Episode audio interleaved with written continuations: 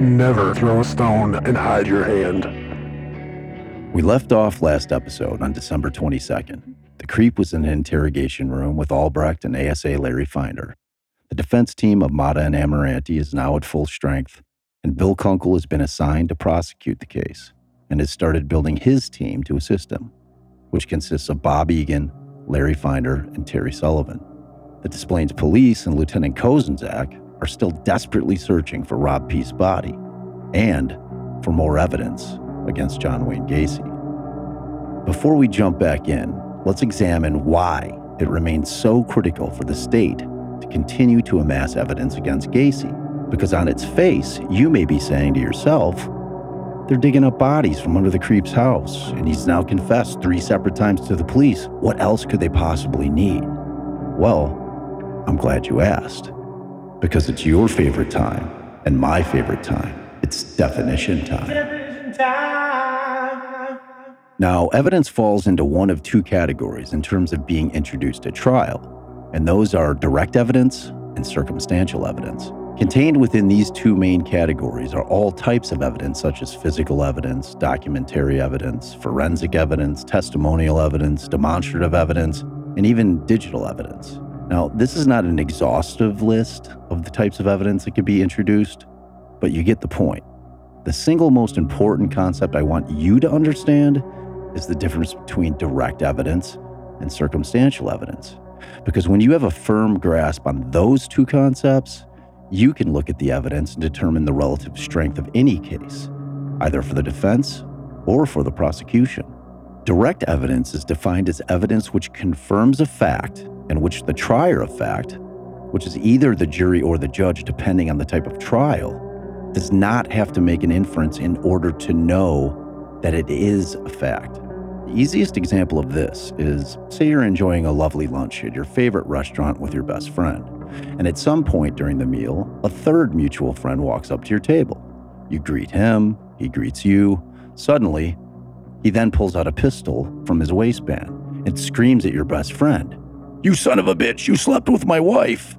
And then he proceeds to fire a round right between your best friend's eyes, killing him. Now, clearly, there is no mystery here as to who committed the crime. But remember that at trial, the jury is most likely unfamiliar with the case, and they must hear the facts from the attorneys, which is done through the introduction of evidence by the state and the defense.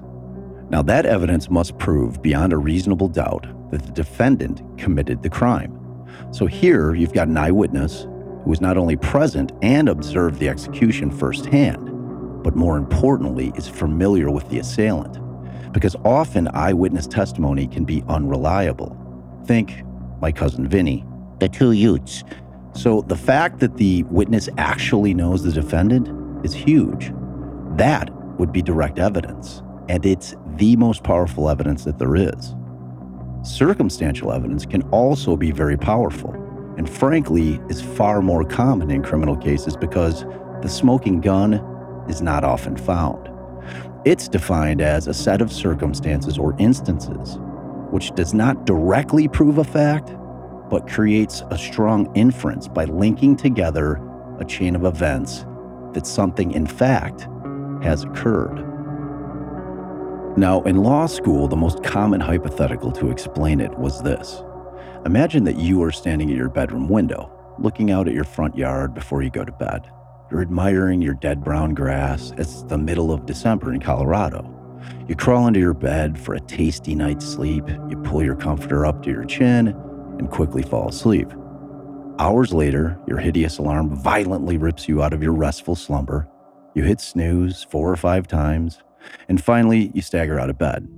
Walking to the window, rubbing your eyes, you pull back the curtain and observe that your once dead brown lawn is now covered with a pristine blanket of sparkling white snow. Now, you never saw the snow actually falling during the course of the night, but you had observed your lawn just prior to going to bed, and there was no snow upon it whatsoever. You slept a solid eight hours and woke up, and there it is boom, snow. So you know circumstantially that it snowed while you slept, even though you didn't personally observe it happen. That is circumstantial evidence. And as I stated, it can be powerful as well. But it can also be attacked by opposing counsel more readily than direct evidence can be. How, in that circumstance, you may ask, could that scenario be attacked? Well, suppose that while you slept, that a production company was filming a movie scene on your block, and you were unaware that this was happening. And this particular scene took place at night, and the director wanted there to be snow falling in the scene. You know, where the guy finally gets the girl back after blowing it with her earlier in the movie. So they rent a snowmaking machine to produce snow during the filming of the scene, and that sucker pumps out eh, a solid three inches onto your lawn while you slept. So, in fact, it did not snow, as is evidenced by all of your neighbors' dead brown lawns. Granted, this is an extremely far fetched example of attacking circumstantial evidence, but typically, circumstantial evidence in a criminal case is not as definitive as the snow hypothetical. No, typically it's more of a where there's smoke, there's fire inference that must be made by the trier of fact based on a series of inferences that have been introduced into evidence by the state or the defense, which would typically be an alternate theory to the state's theory of what may have happened. So there you go. Lesson over. Now, let me ask you this. Let's put aside the fact that it appears that clearly the defense is going to employ the insanity defense in defending the creep. But when we look at the actual evidence they have collected, and I mean legitimately collected, starting with the bones being dug out of the crawl, John Szyc's class ring, the length of rope found in the kitchen garbage, the box of badges, handcuffs, various driver's licenses of young men, would you categorize all of this evidence as circumstantial or direct? I'll wait for your answer. And remember, this is pre DNA. Okay, if you said circumstantial, well, go ahead and do that patting yourself on the back thing again, because that is the correct answer. All of the aforementioned evidence is circumstantial, as none of it directly proves that Gacy killed any of these young men. But it sure brings you to a strong inference that he did. But what about our little planted friend, the photo receipt? Had it been true that the photo receipt had been found in the house, it would have been pretty clear that either Piest, or at the very least his jacket, where Byers claimed to have left the receipt, was at some point in Gacy's home. So, yeah, that's circumstantial, but very, very strong circumstantial evidence. Now, if Gacy's neighbor was one of those nice older folks who spends most of their days observing life from their chair perched near their front window. And they saw Gacy arrive home and also saw Rob Piest get out of the car and go into the house. That would be direct evidence. Not that Gacy killed Piest, mind you, but that Piest was in Gacy's home. So at this point, you may be asking yourself, why is he bringing this up now? Gacy's given it up to the cops. The cat's out of the bag. And you'd be right in thinking that. Sort of. Let's think back on the two and a half statements we've heard thus far. Gacy is admitted to killing Piest and Tim McCoy. Gacy's confessions, which are considered direct evidence, and yes, the statements are hearsay, which we will cover in a later episode, but they are statements against his own interest, which the courts have found to be inherently reliable.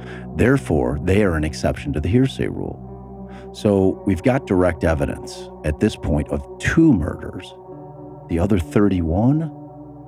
Well, those are entirely circumstantial. They have zero direct evidence that Gacy actually committed the murders. They have direct evidence that he was illegally disposing of human remains, but that's it. So I will ask you to play defense attorney here for a moment.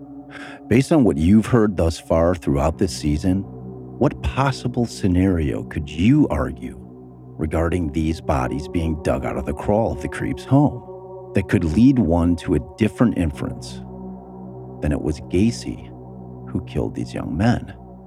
Now, I know there's been a lot of information dumped on you in the last 16 episodes, but you can do it. Think. If you answered a couple of guys named Cram and Rossi who lived in Gacy's home for parts of 77 and 78, when we know that a majority of the boys were killed, you get a gold star. Because hell yes, those two guys would have been an excellent alternate theory of defense. I mean, they've admitted to digging in the crawl, they've admitted that they lived in the house, they've admitted Gacy traveled a lot. Rossi was driving Szyc's car for over a year, Cram was wearing a victim's watch. Think back to our little lesson in episode 3 about means, motive, and opportunity. As far as Cram and Rossi are concerned, we can certainly pin means and opportunity on them. Motive? Not so much. But do we know what Gacy's motive was either? No, not really. Sure, he's claimed that all these victims were blackmailing him for money in exchange for them not revealing just in fact how gay he was. But are you buying that? No, me either. is lacking. Not only Right, I, I think they're all they're gonna do is be able to build up my character and destroy my character. They may they may be able to claim I'm a homosexual. Their case is not, uh, in my estimation, But that's a strong one. No. Itself, just looking at the evidence, It's things you it's a mentioned. large mountain of Circumstantial evidence. Right. You got it. But the, No. thing, the same thing when you when you pin them down on the fucking vehicles, you say, "Fine, you want to charge me, take the possession of my vehicles on a murder warrant? Tell me who, when, where, how, and what." We'll have to do that. Okay. Now on two Well, them, in my own mind, and, I- and, and I don't know, I, I don't know the legal aspects of it.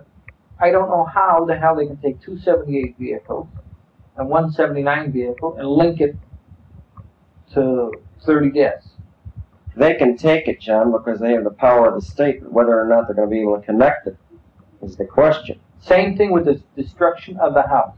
You know, they're going ahead like a bull in a china Bob, shop. They I- seized everything Because the bodies have been found in my house. How do you know they weren't murdered somewhere else and brought there? They're convicting you and they're punishing you by coming at you at your personal property, your house, real estate. Oh, sure. They're stripping you of every vestige of a citizen. I think they're making a mistake in their approach to it, but I think that the reason they're doing it is because they don't Well, know what the to hell they're dehumanize doing. They're trying to dehumanize them, as far as I'm concerned. the um, legally, it doesn't appear that they can keep at least two of those vehicles, nor can they continue the destruction of the house or say that now it's unsafe because they've made it unsafe. And if they continue to chip away at it with the bricks and the structure during the pendency of, of this petition they have to raise the house, they're further uh, harming their position. In addition to that, we're going to have our experts in there if they still continue to go that way. Well, they are. Like I said, it was on the, on the news last. But all of this is without uh, outside the limits of the law of what they're doing. I mean, they're subjecting themselves to civil suits, and that's why they're going in these directions. Well, they don't you know, really. Fuck the civil suit part.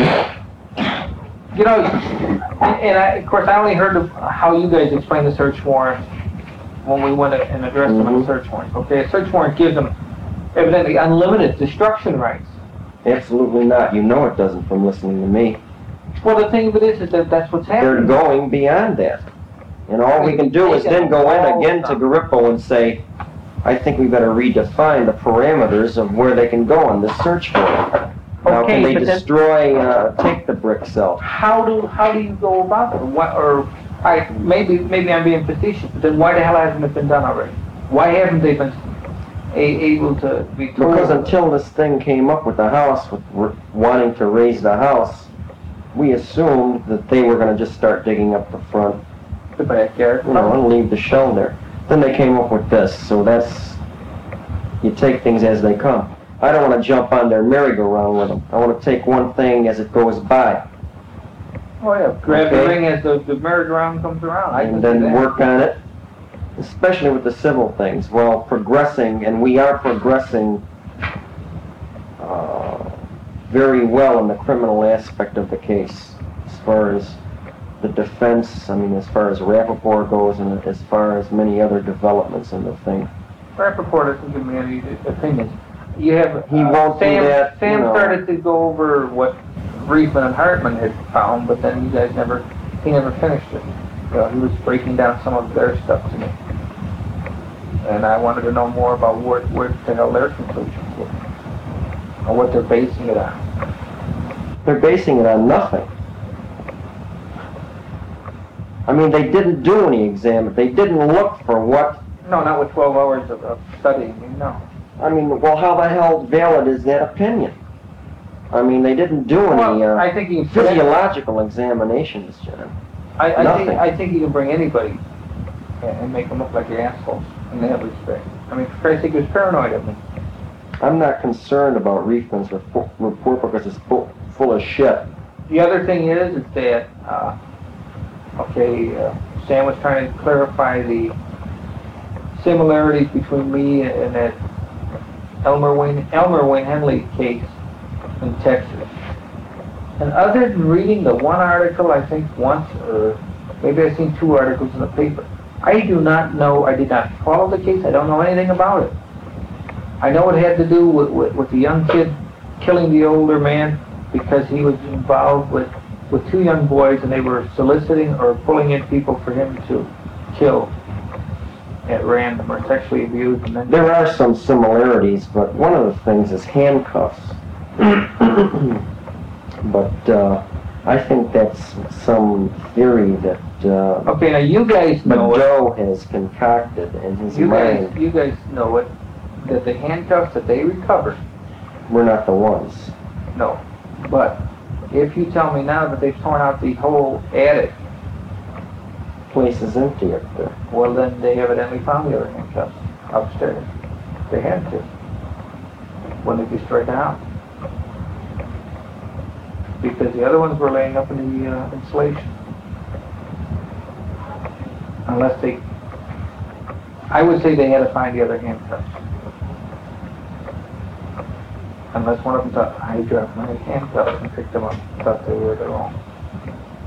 Well, I know you're anxious to to get answers, but bear with us a while. I, I'm We'll get the bearing, no, I'm bearing with you I don't want you to get down. I don't want you to get. Uh, I want the know, people that are supposed to be working, like Leroy Stevens and Gabriel, who, who's taking a sweet time too on this shit, to, I, I don't know, I'm looking for them to take some of the workload off you guys by doing their fucking Well, share so of are the we. job. If they wanna fucking be a part of why I it, asked then you what I asked you. on the twenty-third, when I was brought into this institution on that Saturday morning, they did, they never got no blood from me, but they did do a urinalysis. I think they took a urine sample as to how, how far they went into it and what depth they went into it. All right, if they did do a urine sample on that morning and there are traces of Valium left in it, then they can figure, uh, they know how long you were in custody, they can diminish it. Well, I there are things that I you had remember hearing- when you're under the influence of drugs that you don't remember now. First of all, I remember that there was one in seventy-two, I remember Brunkovich was in seventy-four. I think Szyc and Zeit and uh, Godzik, I don't know which two, which one came first or second. I think that they were in seventy-six and seventy-seven. And Peach is number seventy-eight. So there's five. Those are the five that I remember. and where the hell did the rest of them come from? Did you, see, here, if in fact that I knew of only those up until that period of seventy-six, and you say there was five in seventy-eight, which I stated, then you're telling me there was twenty-five at least in seventy-seven. Impossible, because I wasn't in town. I wasn't in town hardly at all in seventy-seven, I was gone all the time. Yeah, but it fits in with, um, as far as I'm concerned, with all these killings taking place after your divorce.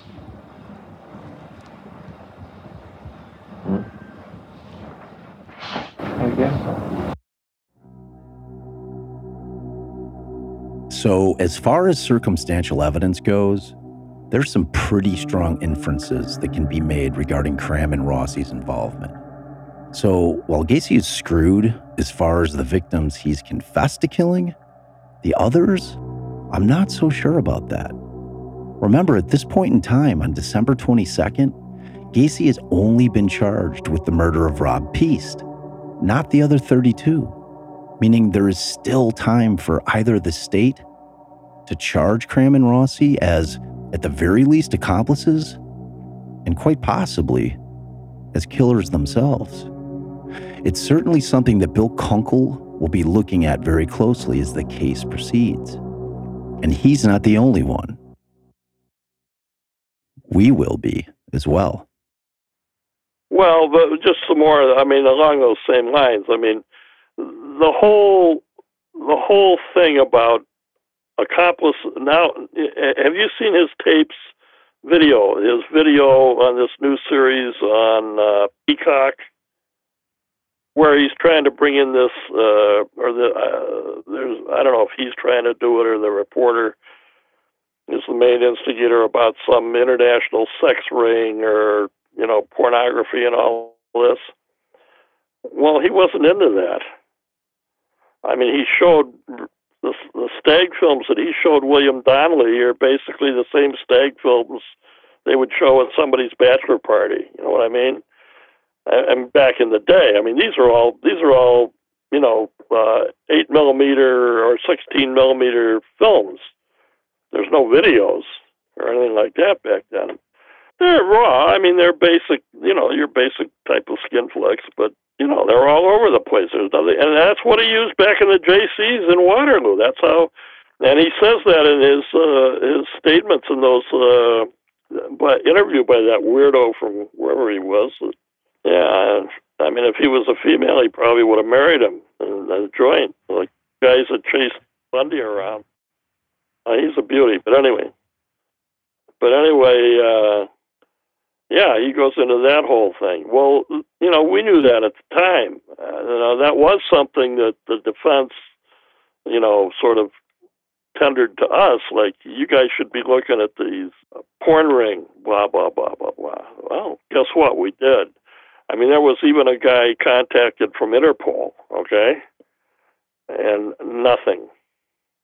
And plus, the guy, other than like that, like I say, the kind of run of the mill garden variety stuff that he was involved in, even with the Jaycees, uh, was it. I mean, he kept everything. So when his house, when we went through, when took everything out of the house, I mean, I mean that's another thing, by the way, that destroys his whole. He's claiming he's got these documents that show some of the murders were when he was out of town. Well, that's total nonsense.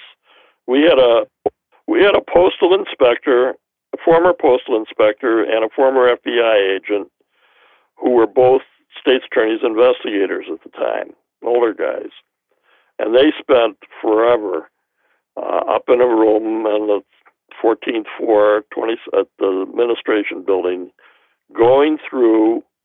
He was a pack rat, and we had all his former documents, not just from the business, but his whole life. I mean, everything.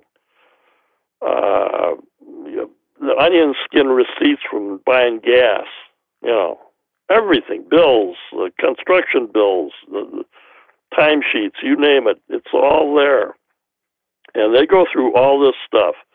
Well, bottom line is now, obviously, for the unidentifieds, we don't have a firm date to look at.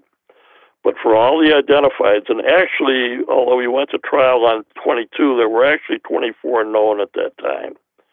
The reason we didn't do the other two, and the defense was aware of this, uh, they were late entries. In other words, the IDs had been made while we already were ready to go start trial, and we didn't want to, the delay, and we didn't want to, uh, you know, we just didn't want to delay it. And the families were aware of our our position, and so we went ahead with the 22. But in any event. Uh, they produced envelopes, one for each known date of disappearance, and then, you know, plus a day or two, and had up to a dozen documents for some of them, for but at least two documents putting Gacy here for each of the known victims, meaning a, know, a very accurately known date of disappearance. Okay? Now, for, for the unknowns, we were working, you know, there were a couple of them were uh, doubles. And so there was at least one guy that was an unknown at the time that obviously we had a good date for because we had a date for the guy he was in the same plastic bag with. Uh, you know, and so forth. So there were just from the way the bodies were buried, you could figure out pretty exact sequence. And uh, so we had documents for many of the unknowns as well. Now, his claim that he has documents, which of course he didn't have because he didn't have those documents because they were in the clerk's storeroom at 23rd and Rockwell, and I still are because Aurelia Pucinski changed it to a historical exhibit for Leopold and Loeb and Heirens and so forth. And all that stuff is in there because we gave them not just uh, the clerk, of course, had all the trial identified exhibits, but we gave him all, all the stuff that was identified but not used or completely unidentified at trial, but might be relevant to either side in a retrial. So there's a, a ton of stuff in that in there that is not part of the trial record. Let's jump back to the 22nd of December and head back into the interrogation room with Gacy, Albrecht, and Finder and see what else the creep has to say for himself. As always, this is verbatim from Mike's written report. Mr. Finder asked Gacy if he kept any tokens or mementos from his first victim, and he said no, he didn't, and that after that, he didn't kill anybody for six months because of his marriage. Gacy then asked if we had Michael Rossi and David Cram under arrest at the station. We told him no and asked Gacy why, and Gacy said that they were his accomplices. Oh boy, here we go. Reporting officer asked Gacy if they had a part in any of the killings. Gacy did not answer that question directly, but rather started talking about having sexual relations on numerous occasions with both of those people. He also indicated that Cram was a pusher and a pimp. Gacy said that Cram would make contacts for him because he could supply his young people with drugs. Gacy then said David Cram's father had committed murder once, but had never been arrested for it. When asked by a reporting officer, Gacy did not know who the victim had been. Mr. Finder then asked Gacy about the specifics of how Cram and Rossi had been involved in the killings. Gacy indicated that because of his heart condition, he had Rossi and Cram dig the trenches in the crawl space. Reporting officer then asked if one or both had ever been involved with burying a victim or handling the bodies in any way. Gacy indicated that they had not, but had only dug the trenches. Gacy was then asked if Cram and Rossi had known what was in the crawl space. Gacy indicated that they had not. Now, let's examine this for a moment. Gacy just can't decide if he wants to throw Cram and Rossi under the bus. One moment he's ready to do it, then, in the next breath, he retracts. He is asked in two of the three statements if Cram and Rossi are in the station as well. He asked almost immediately during the first confession. The answer he received was no. He basically dropped the subject at that point. Same thing here. Some 28 hours after the first statement, Gacy asks again if they've been arrested. Now, he obviously hasn't forgotten about the first time he asked if they were in the station. He's checking again. Well, what about now? Remember back pre arrest when Gacy grilled both Cram and Rossi about what they may or may not have said to the cops after their lengthy interviews.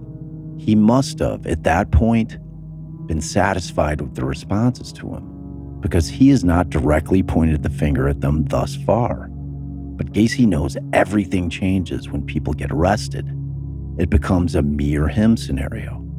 So, Gacy, when he is asking if they've been arrested or are in custody, he is doing so for the express reason of knowing whether or not the situation has, in fact, become a it's a him or me scenario with regards to both Cram and Rossi.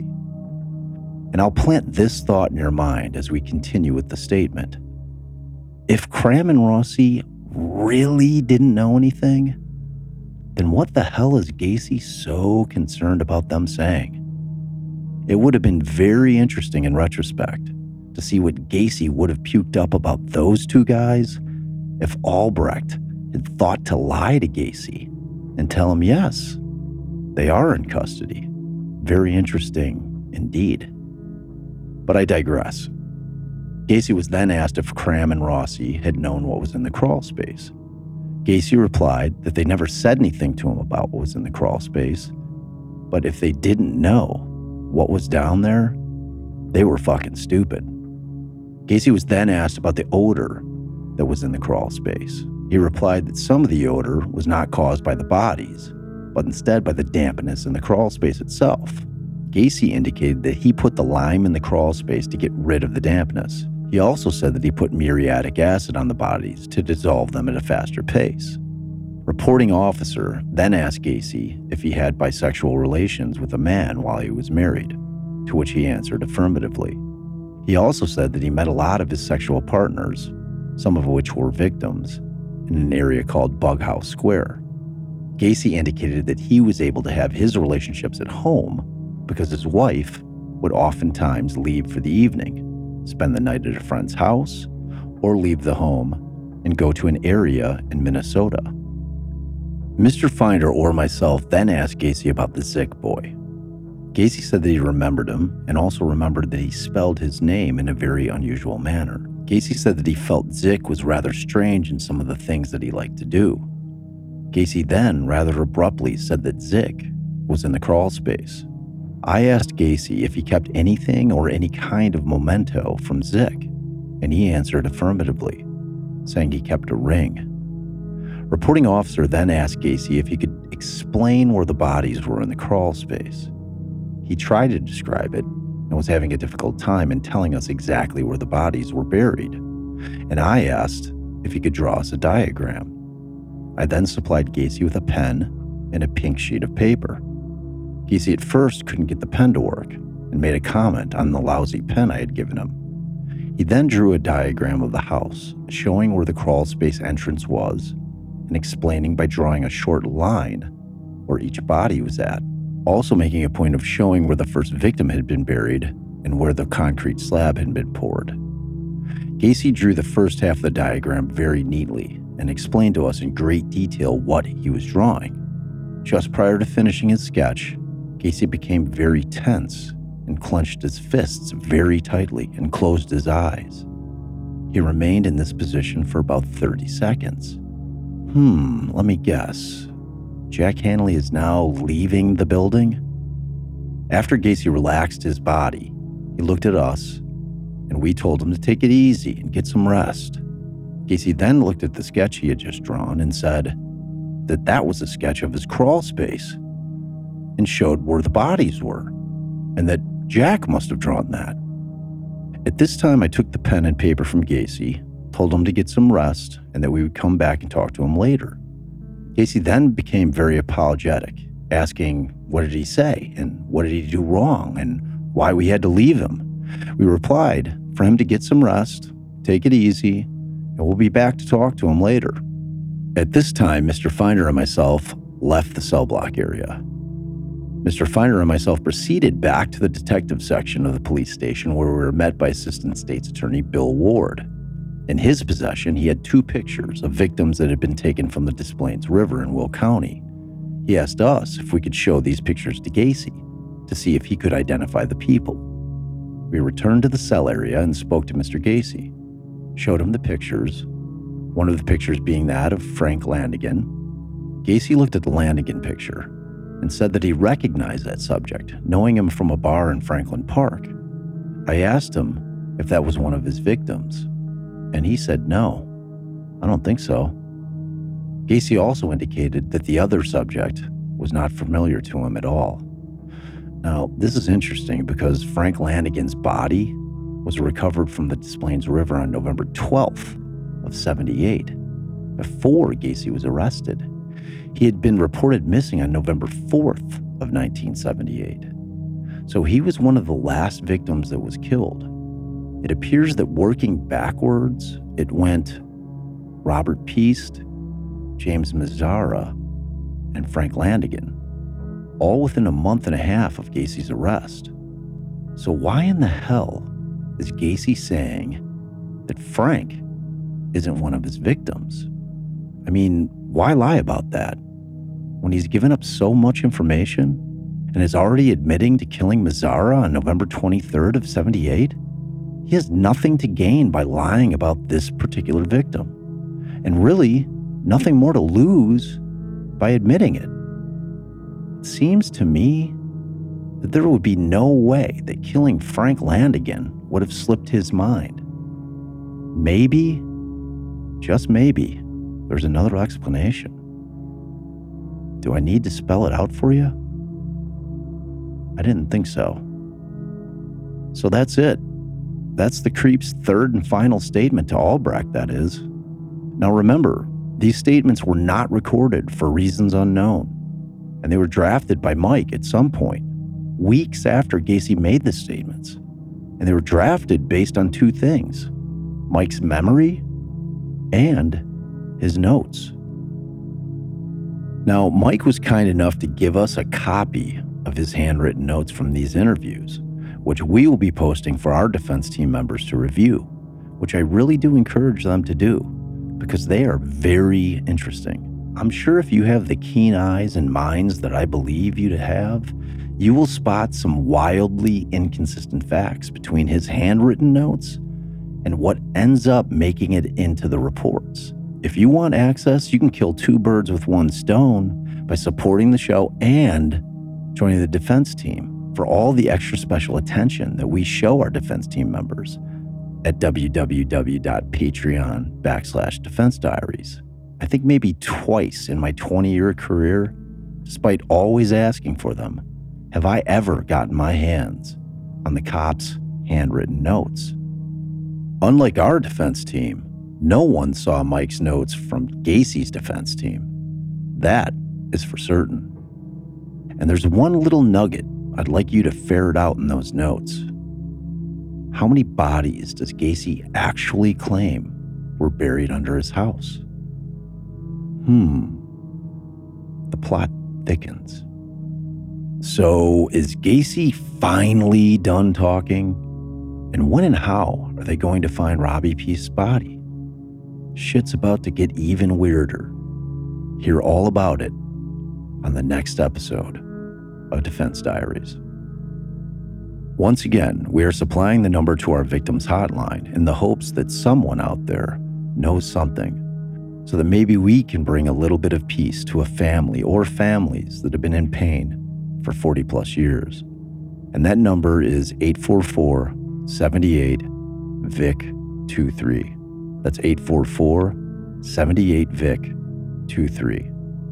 And as always, I'd like to thank all of our listeners who consistently listen to the show and our defense team members from Patreon. We adore you guys. You guys mean so much to us because without you guys, I would just be an old man talking about an old case. Talking to you next time. Okay, we know where the body's at. You know, know exactly where the body's at.